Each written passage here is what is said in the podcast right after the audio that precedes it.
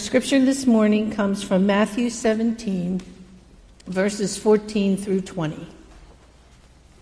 When they came to the crowd, a man approached Jesus and knelt before him. Lord, have mercy on my son, he said. He has seizures and is suffering greatly. He often falls into the fire or into the water.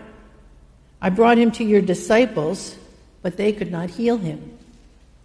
You unbelieving and perverse generation, Jesus replied, how long shall I stay with you? How long shall I put up with you? Bring the boy here to me.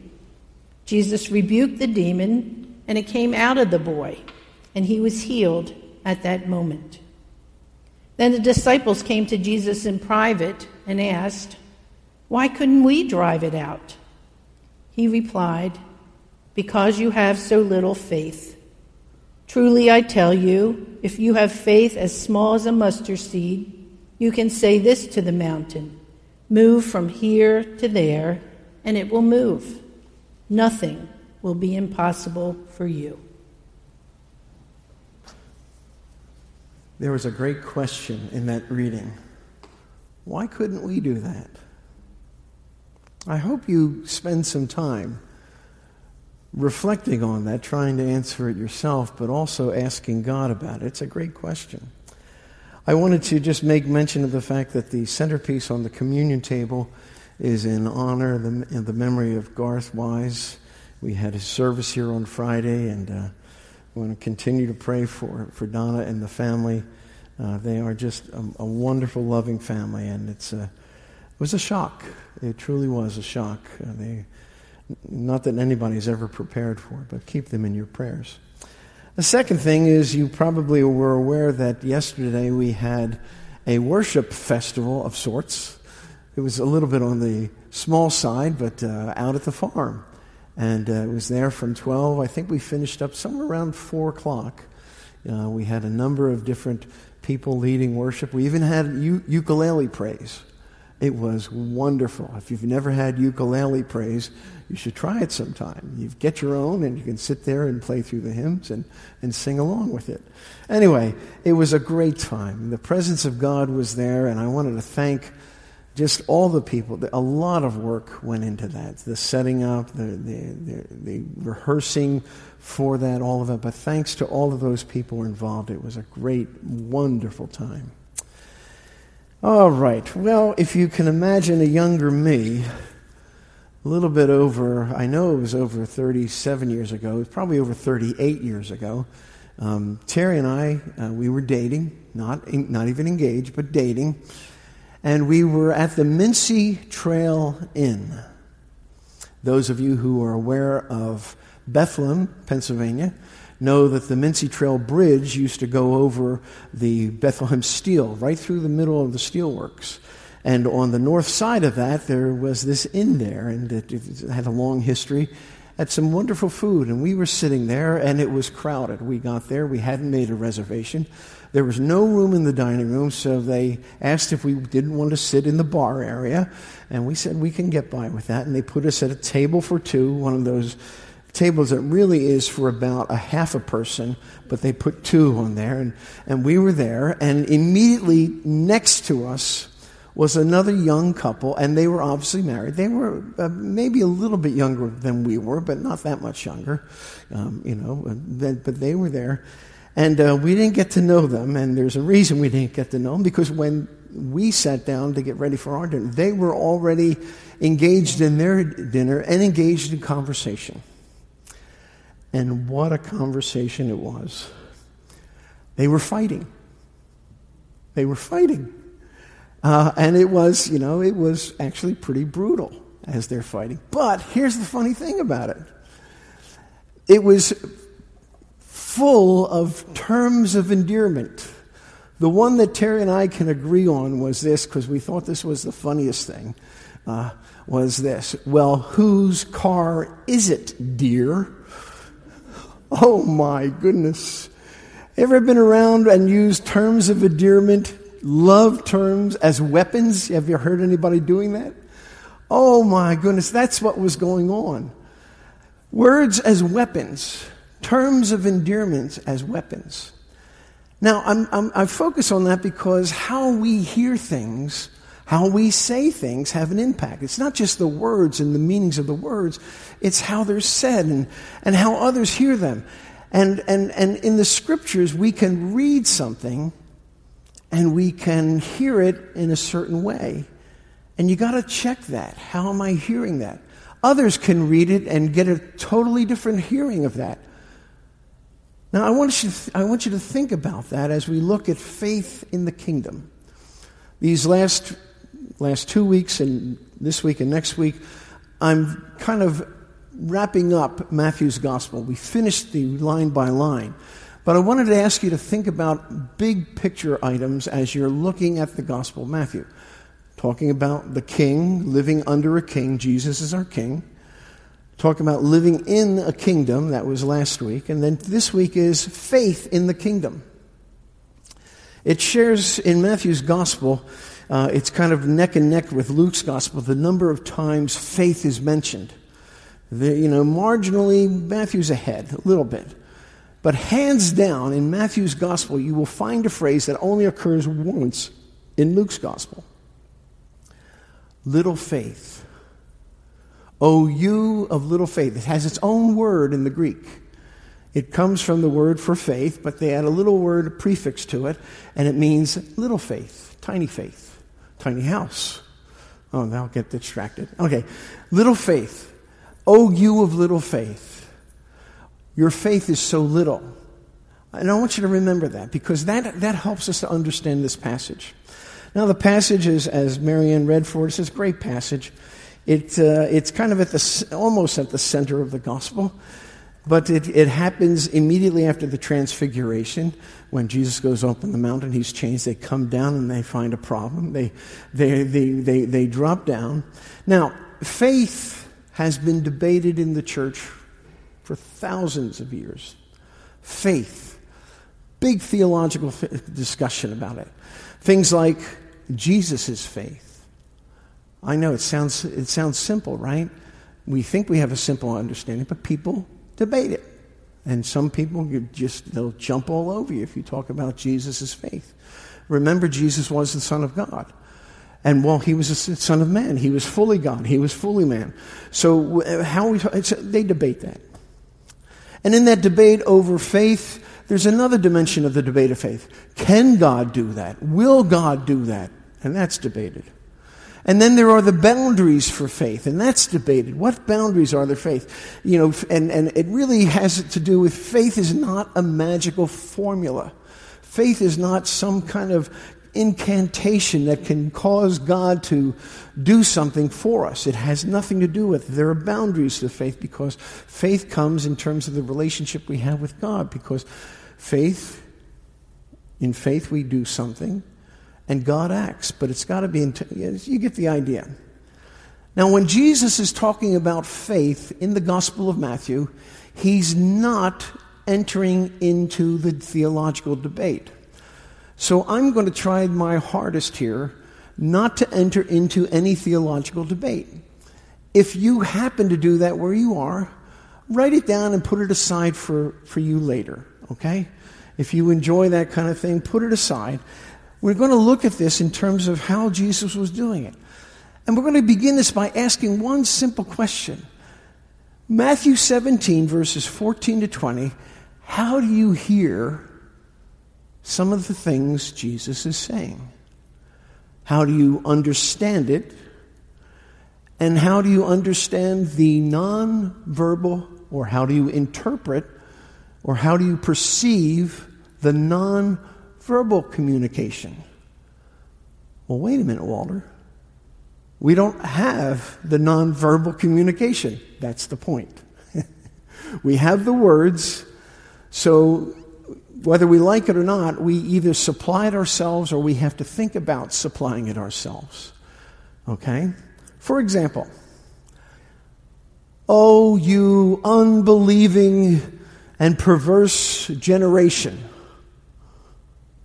How do you hear that? How do you hear that? How do you understand that? It's a true statement.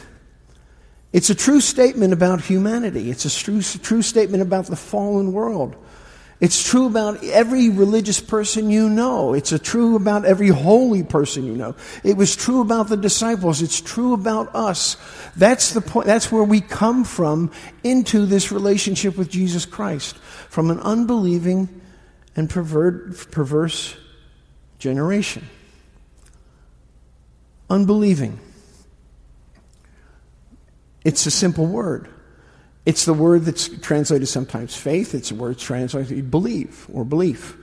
It's that same word that, for those of you who like the Greek, it's the pistis or the pistos, okay? It's that word. But unbelieving simply has a no in front of it. Not believing. Unbelieving, not believing, means that they don't have faith. We don't have that faith. That's what that means. And that's a true statement. Certainly coming in because faith comes, it's a gift of God. It's not part of who we are as human beings in a fallen world. And then there's the word for, in, in, in, in the NIV and many of the translations, perverse, an adjective. I want to point out the adjective. But it's actually based on a verb. So the better translation, I believe, is perverted because it has that, that has a sense of what's happened to us. Somewhere along the line, someone corrupted us. Sometimes it's even ourselves. We've engaged in something that has resulted in we have been corrupted. We've been turned aside. We've been misled. It's that moment. We're not really understanding fully what's going on. It's been done to us. And so, but partially, maybe we are to blame. We don't know. But we're not believing, and we've been corrupted in our understanding of this. This is true of all humanity. One of the things we know all have sinned and come short the glory of God. One of the side effects of that is we all come unbelieving, without faith. We all have experienced, because of all the things we've happened, by the way, both inside and outside the church. We've been corrupted. We've been turned away. Now, when you hear unbelieving and perverted, how do you hear that? Raises the question. It's a true statement, but can the truth be spoken in love? That's the question it raises. What about interventions? You ever watch those TV shows or Dr. Phil when they're doing an intervention? where people are trying to speak the truth because their loved one is out of control alcoholic, drug addict, you know, desperately, you know, some kind of psychological disorder. And they're trying to find that way to speak the truth in love. They attempt to bring the people to their senses. Is it possible? I think it is. Is Jesus speaking in anger and condemnation? Oh, you unbelieving and perverted people. Is that how he's saying it? Some people preach that way. They really do. I just, the more I learn about Jesus, I can't see him doing that. I hear him speak and I hear grief that the people that He's created are in this position. When He speaks, I hear compassion because when they had the opportunity, there were those who had the responsibility of leading them out and they led them astray. When He speaks, I hear the hope of better, the call of better, and I hear a heart of love. Oh, you unbelieving and perverted and perverse generation absolute truth spoken with absolute love. Hmm. By the way, I have a shorthand version for you for those who want, want this. This is, a, this is an additional thing. It won't cost you anything more. But when you read unbelieving and perver- perverse or perverted generation, think of this. The shorthand of this is what God can't do and what God won't do. Unbelieving, God can't do that won't, you know, uh, the, the perverted side of it, God won't do that. Can't or won't. Okay? Just a way of remembering that. Now,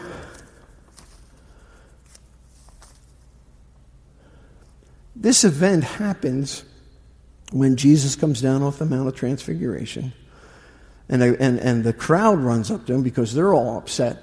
And a man comes up to him because he's hurting and upset because he brought his son for Jesus to heal, and he brought the disciples, and the disciples, who, by the way, had authority. Remember Matthew chapter 10, verse 1? And this is Jesus summoned his disciples, gave them authority over unclean spirits to cast them out, to heal every disease and every sickness. They had the authority, but they couldn't make it happen. So it's made at the report of a human failure failure to connect the Holy Spirit to that young man failure to connect the, that young man to the Holy Spirit.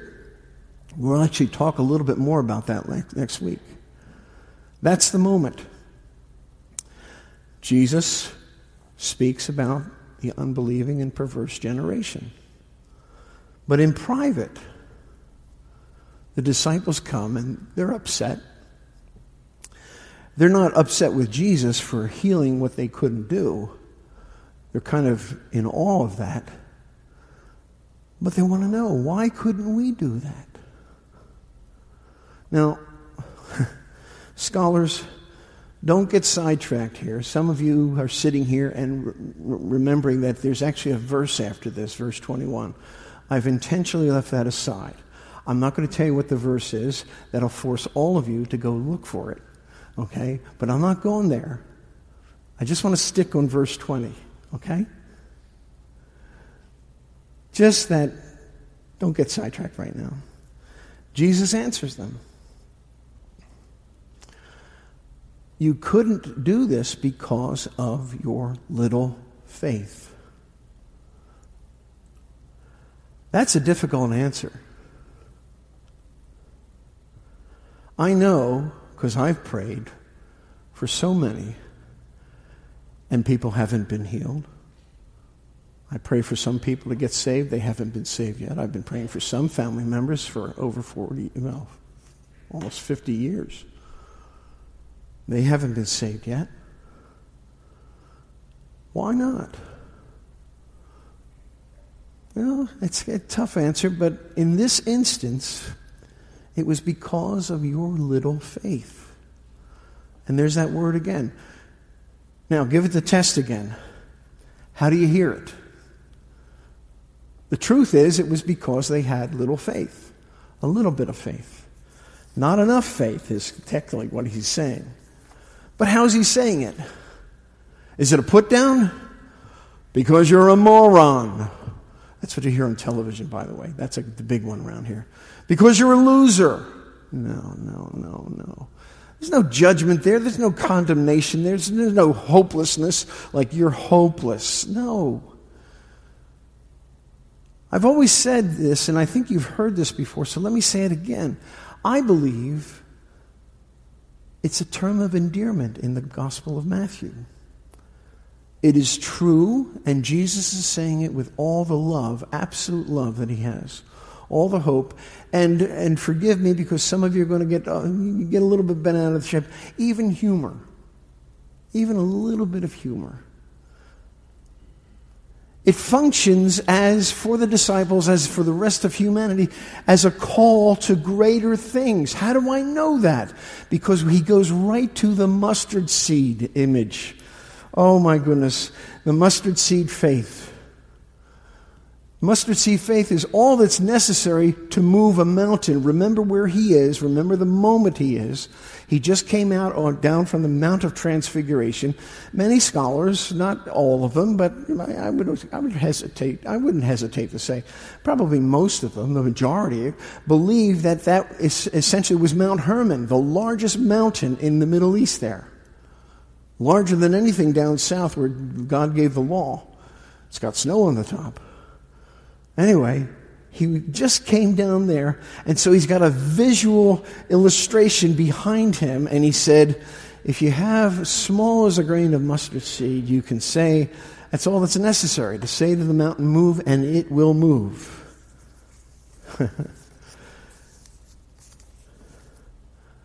it will move. Now, what's interesting in, in the event is the event was dealing with a persistent, pesky, over aggressive, opportunistic demon who had taken advantage of a young man who undoubtedly had many other issues going on in his life. Okay? Now, this is one of those places where we have to do the math. We have to envision. Faith of the size of a mustard seed. You have that, here's Mount Hermon. It would not, you, you couldn't even get a, a shoulder of it into this space here. It would probably take up the entire you know, area of Ephrata, maybe even the township. It will move that mountain. That's what Jesus said. And here's this itsy bitsy teeny weeny demon.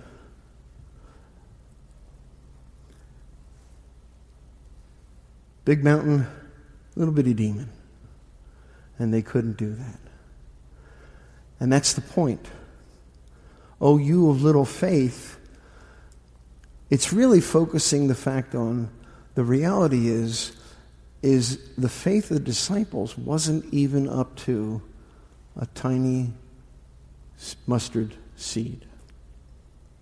Again, a difficult truth statement. But again, out of a loving, hopeful, even humorous, calling disciples to a higher life. Because how does the verse end? Oh, wait a minute, wait a minute. What did, what did, what did Marianne say? Nothing is impossible? Nothing will be impossible to you? I want to stop there and I want to ask you do you believe that? Because that's the faith problem right there. Do you believe that? I want to, I want to ask you to consider next time you get into Matthew's gospel, use the concept of faith to help you look at the gospel and understand the gospel. Uh, for, for, for, for example, little faith. How many times? Five times, little faith. Oh, little faith. Oh, but if God so clothes the grass of the field, which is alive today, tomorrow is thrown into the furnace, will he not much more clothe you? So what you're going to wear? Oh, you of little faith. Why are you worried about that? He said to them, Why are you afraid, men of little faith? That's when he, the, the, the, the storm is raging and he's sleeping in the boat. Immediately, Jesus reached out with his hand and took hold of him and said to him, You of little faith, why did you doubt? Jesus, aware of this, you men of little faith, why are you discussing among yourselves that you have no bread? Provision. On and on again. Jesus just goes on, on, on that. Those are the little faith ones. Now, there's another group of scriptures in this passage, and it's the attaboy passages. That's what I call them. I had to give them a name. There are five of them. Jesus heard this. He was amazed and said to those who were following, see if you can place this. Truly I say to you, I have not found such great faith with anyone in Israel. He's talking about the centurion, right? He's talking about the Gentile having great faith. It's an attaboy. Matthew 9 2, they brought to him a paralyzed man lying on a stretcher. And seeing their faith, those who brought this paralyzed man, he speaks to the paralyzed man. Their faith, not the paralyzed man, not Jesus's. Take courage, son, your sins are forgiven. Matthew 9 22, same chapter. There's three, three of these in the same chapter. Jesus turning saw her, this woman, daughter, take courage. Your faith has made you well. And at once the woman was made well. Matthew 9 29, then he touched their eyes, saying, It should be done to you for you according to your faith. And they see. Well, he sees. Then Jesus said to her, Matthew 15, 28, Woman, your faith is great. It shall be done for you as you desire. And her daughter was healed at once. Those are attaboys. And those two things dominate Jesus' and the Gospel of Matthew's use of faith little faith and those who had great faith. It's a great way to look at it. By the way, in the attaboys, there are five of them, two of them are women. Okay, so atta girls. Okay, you do the math. You get that. Okay. And then there's the repeat passage, the one that comes back to us. This is hard because in Matthew 17, whew, we got past that one, but then Jesus brings it up again in Matthew 21, verses 21 and 22. Jesus answered and said to them, Truly I say to you, the disciples, because they saw the fig tree wither, if you have faith, you don't doubt, you'll not only do what was done to the fig tree, but even if you say to this mountain, be taken up and cast into the sea, it will happen. And whatever you ask in prayer, believing, you will receive, you will receive it all.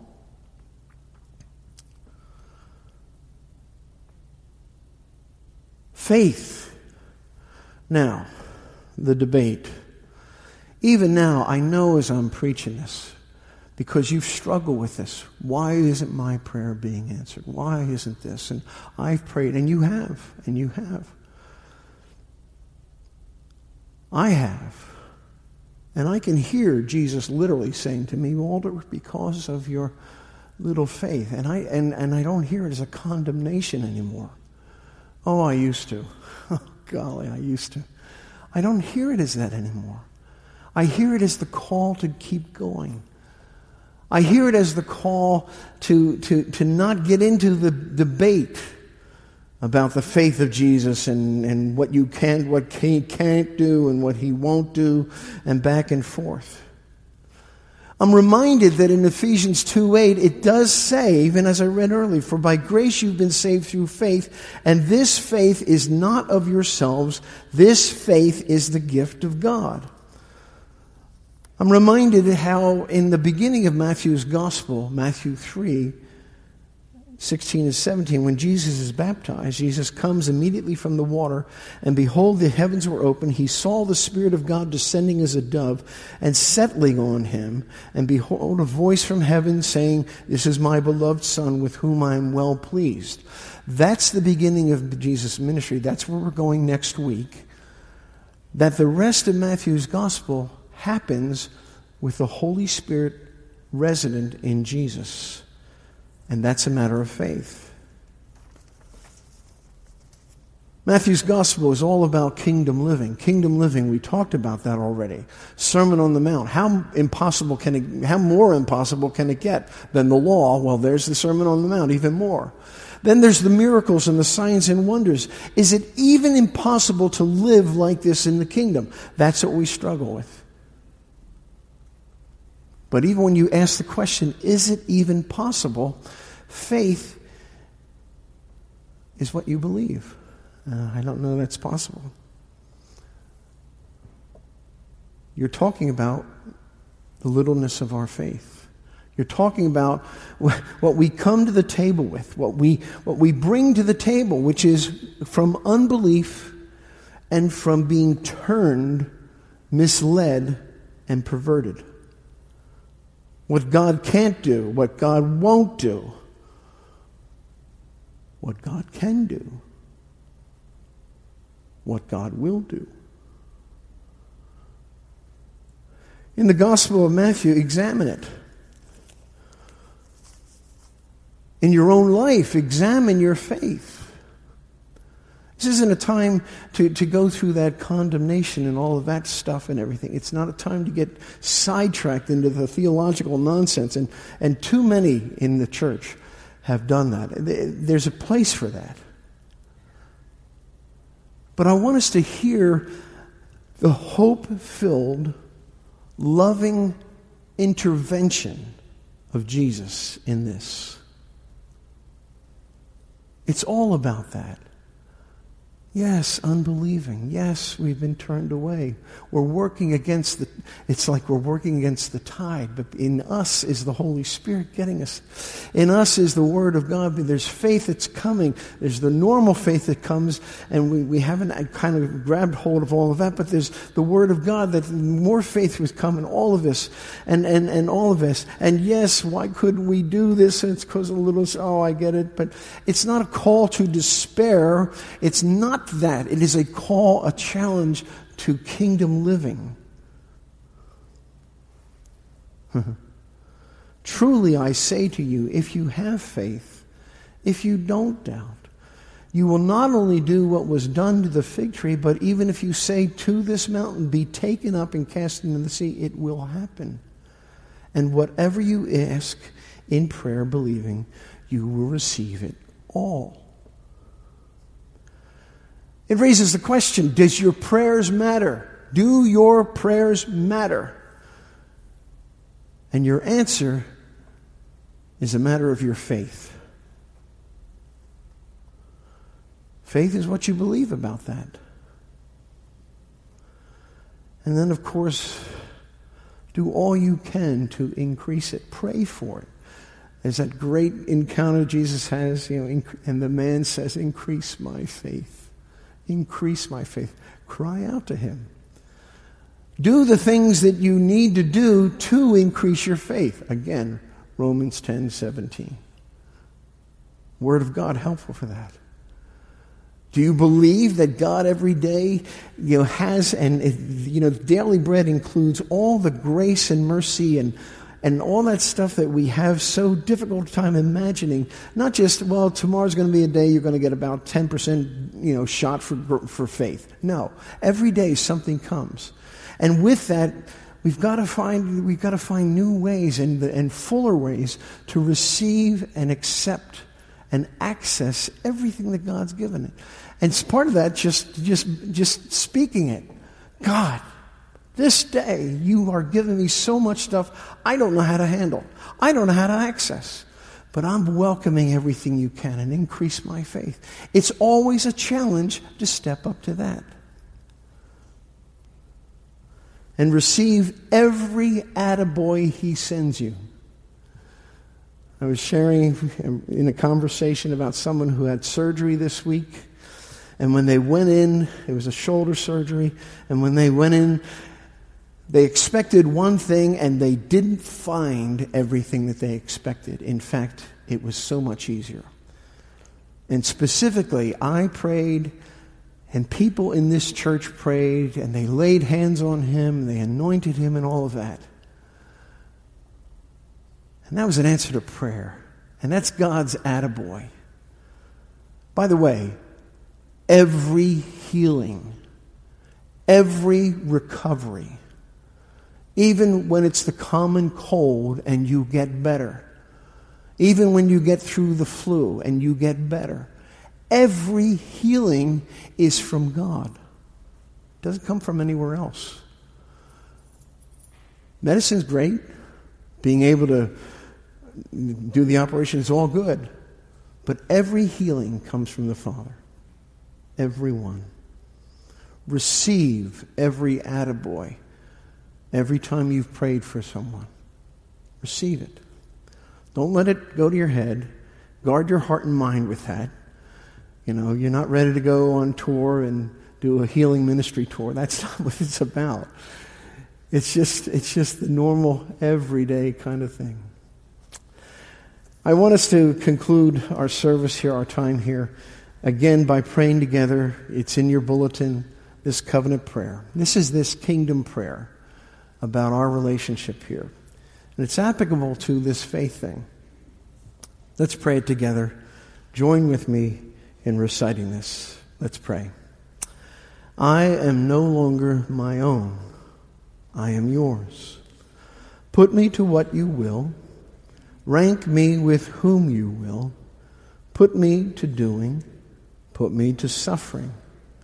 Let me be employed by you or laid aside for you, exalted for you, or brought low by you.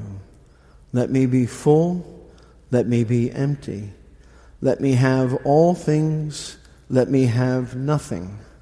I freely and heartily yield all things to your pleasure and disposal.